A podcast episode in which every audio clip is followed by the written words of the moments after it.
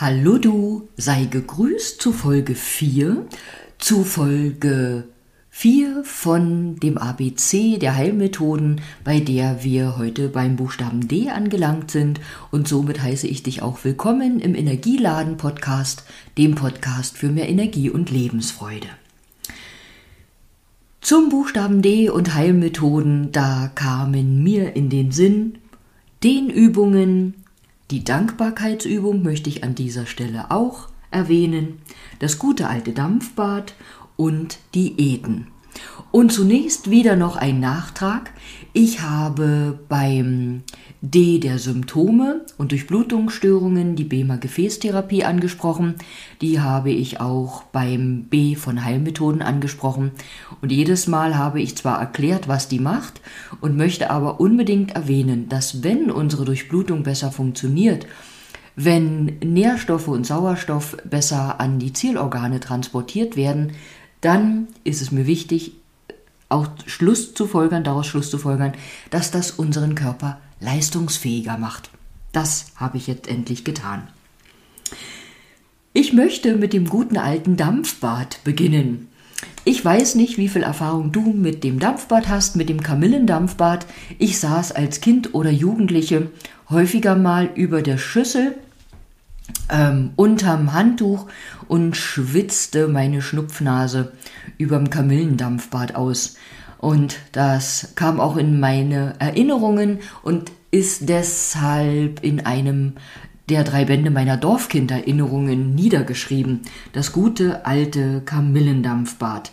Ja, und vielleicht machst du es auch hin und wieder, am besten wäre vielleicht, du hast das gar nicht nötig. Ein Dampfbad kann man ja auch machen, wenn man Hautprobleme hat. Und wenn du das nicht machst oder es vielleicht in Vergessenheit geraten ist, dann hat das Dampfbad jetzt vielleicht in deinem Kopf wieder ein Plätzchen eingenommen und bei nächster Gelegenheit, wenn es dir helfen könnte, kommt es dir in den Sinn und du machst mal wieder ein Dampfbad mit Kamille oder ohne, um deine ja, deine Schnupfnase auszukurieren, die vielleicht vorher verstopft war oder die verstopft ist und deshalb ein Dampfbad möchte oder eben um deine Poren zu öffnen und zu reinigen. Jetzt möchte ich zu meiner geliebten Dankbarkeitsübung kommen. Die erwähne ich ja mindestens einmal in jeder äh, Serie von Podcast-Folgen oder auch in Vorträgen oder in Seminaren oder Büchern. Ich bin so ein großer Freund von der Dankbarkeitsübung beziehungsweise einfach vom Dankbarsein. Ich weiß nicht, ob du in irgendeiner Form für dich ein Dankbarkeitsritual machst. Eine Empfehlung oder eine simple Umsetzung wäre ja, dass du zum Ende des Tages oder dann spätestens im Bett, ist ja auch Ende des Tages, vielleicht nochmal den Tag so durchgehst, musst du gar nicht ewig lange machen, aber dich der oder dir die Dinge, oh, jetzt wird's, jetzt habe ich gleich einen Knoten in der Zunge, dass dir die Dinge bewusst werden, dass du dir die ins Bewusstsein holst, für die du dankbar sein kannst. Und das können tagesaktuelle Dinge sein, das können aber Dinge sein, die vielleicht auch schon gestern und vorgestern waren und am, an diesem Tag auch, für die du dankbar sein kannst.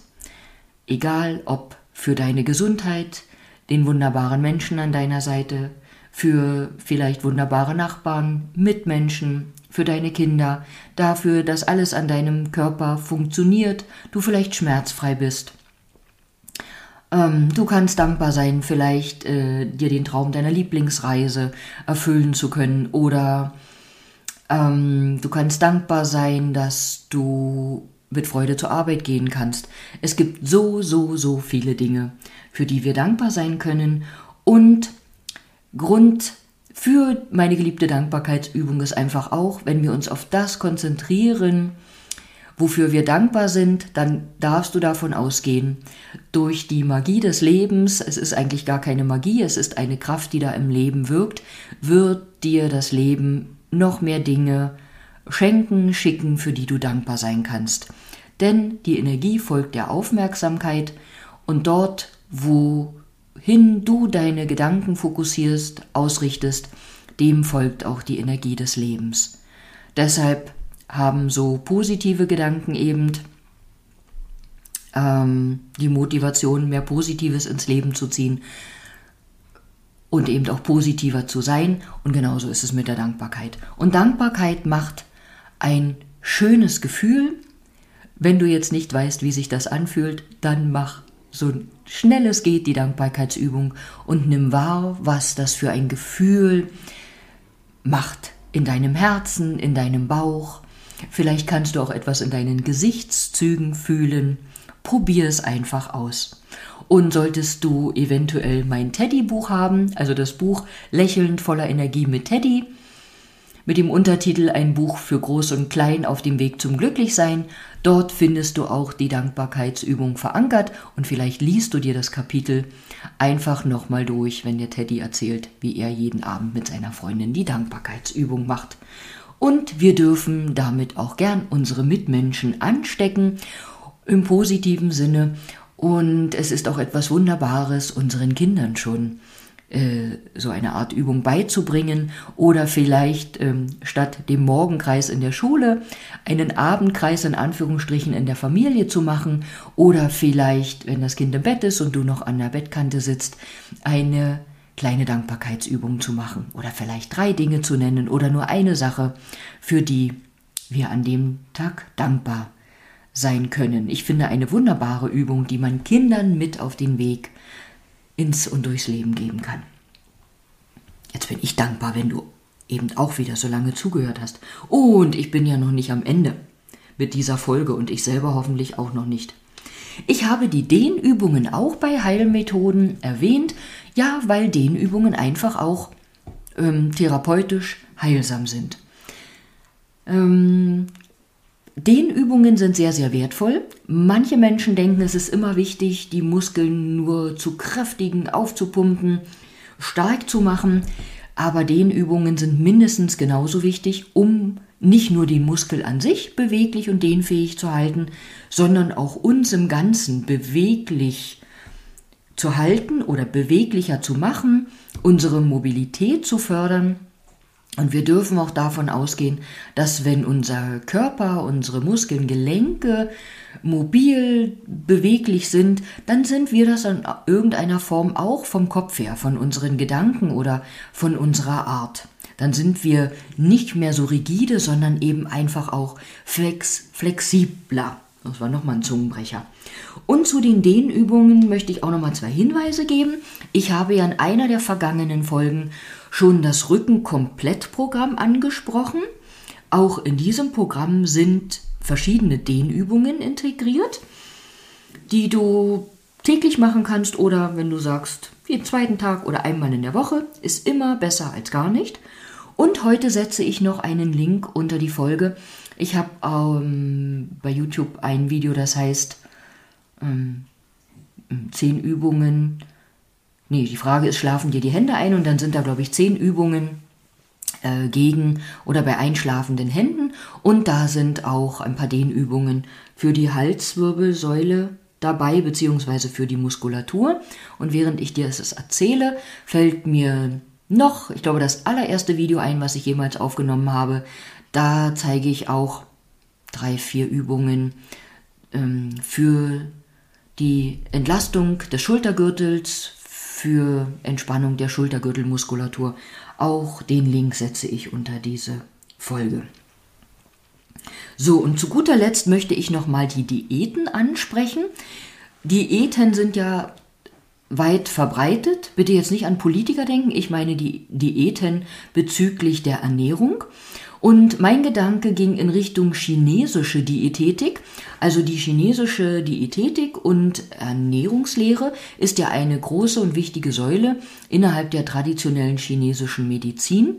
Und mir gefällt, was die, was in dieser Medizin über die Ernährung gedacht wird. Ich bin nämlich auch kein Freund vom Nichtsessen, also zum einen, weil ich viel zu gern esse, wie man mir ansieht, hahaha, obwohl ich ja gerade dabei bin, ähm, mein Aussehen zu verändern. Ich werde dich auf dem Laufenden halten. Ja, also du hast aber auch schon mal aus Sicht der westlichen Medizin bestimmt gehört, dass wenn wir nichts essen, gar nichts essen, dann fährt ja unser Stoffwechsel runter. Dann passt der sich ja den Umständen an und sagt, oh, wir müssen hier langsamer machen, wir kriegen keinen Nachschub. Und das ist ja eigentlich nicht der Sinn. Es ist ja wichtig, dass unsere Verdauungskraft, unser Stoffwechsel aktiv sind. Und wenn die aktiv sein sollen, dann brauchen die einfach auch Holz, so wie das Feuerholz braucht. Feuerholz wollte ich sagen. Also brauchen etwas, was sie verstoffwechseln und verbrennen können. Und wenn hier zum Beispiel jemand fastet und vielleicht zehn Tage oder länger gar nichts isst, beziehungsweise vielleicht nur gute Gemüsebrühe zu sich nimmt ähm, oder Flüssignahrung oder praktisch nur Wasser, nicht mal Flüssignahrung, ähm, dann führt er zwar dem Körper was zu. Die Asiaten sagen, bevor du gar nichts isst, ist lieber ganz, ganz einfach. Eine ganz simple, einfach strukturierte Kost. Also zum Beispiel nur ganz simpel Reis. In dem Sinne ist das auch eine Diät, weil dein Körper sich nicht mit vielen verschiedenen Nahrungsmitteln auseinandersetzen muss, sondern eben vielleicht mit dem einen Nahrungsmittel und ein paar Gewürzen, die dazukommen. Ähm, ja, früher hieß es auch schon, FDH frisst die Hälfte. Also ich wollte einfach auch nur noch mal sagen, ähm, wenn du an eine Diät denkst, finde irgendeinen Weg, in dem du genügend isst, um deinem Körper regelmäßig Futter zu geben. Also Futter im Sinne von Futter für dein Verdauungsfeuer, für deine Verdauungskraft, deinen Stoffwechsel. Ähm, gern auch zu vier Mahlzeiten am Tag. Weil auch wenn wir wie beim Intervallfasten, für manchen passt das ja, aber mancher merkt, Mensch, er kommt damit nicht klar, ist, da wird ja ganz, ganz viele Stunden dann teilweise nicht gegessen. Das ist nicht jedermanns Sache und nicht für jeden das Beste. Ähm, hör auch da, wie ich schon mal ganz am Anfang gesagt habe, auf dein Herz, auf deine innere Stimme. Nicht, was gerade am meisten publiziert wird, egal ob in den Medien, wo auch immer, muss das Beste für dich sein. Hör auf dein Herz, hör auf dein Inneres. Und beim Essen bin ich auch ein Freund davon, statt vielleicht drei Wochen eine spezielle e, Diät zu machen, finde einen Weg bei der Ernährung, bei dem du dich so ernährst, dass du dich damit wohlfühlst, damit es deinem Körper damit gut geht. Ähm, irgendetwas, was auch auf ewig umzusetzen ist. Zum Beispiel gibt es ja auch so Diätarten, wo du mal einige Zeit lang nur irgendwelche Shake trink, Shakes trinkst ja, wenn dir das bekommt, mach das. Ich persönlich würde sagen, nee, ich brauche auch mal feste Nahrung und ich kann ja nicht ein Leben lang jetzt nur noch Shakes trinken.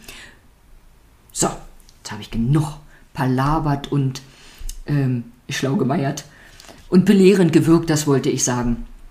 Ich danke dir fürs Zuhören und wünsche dir wie immer einen schönen Tag. Und während ich dir das wünsche, freue ich mich und bin dankbar, dafür, dass es gerade draußen regnet. Ich sage bis bald, vielleicht bis morgen, wenn du möchtest.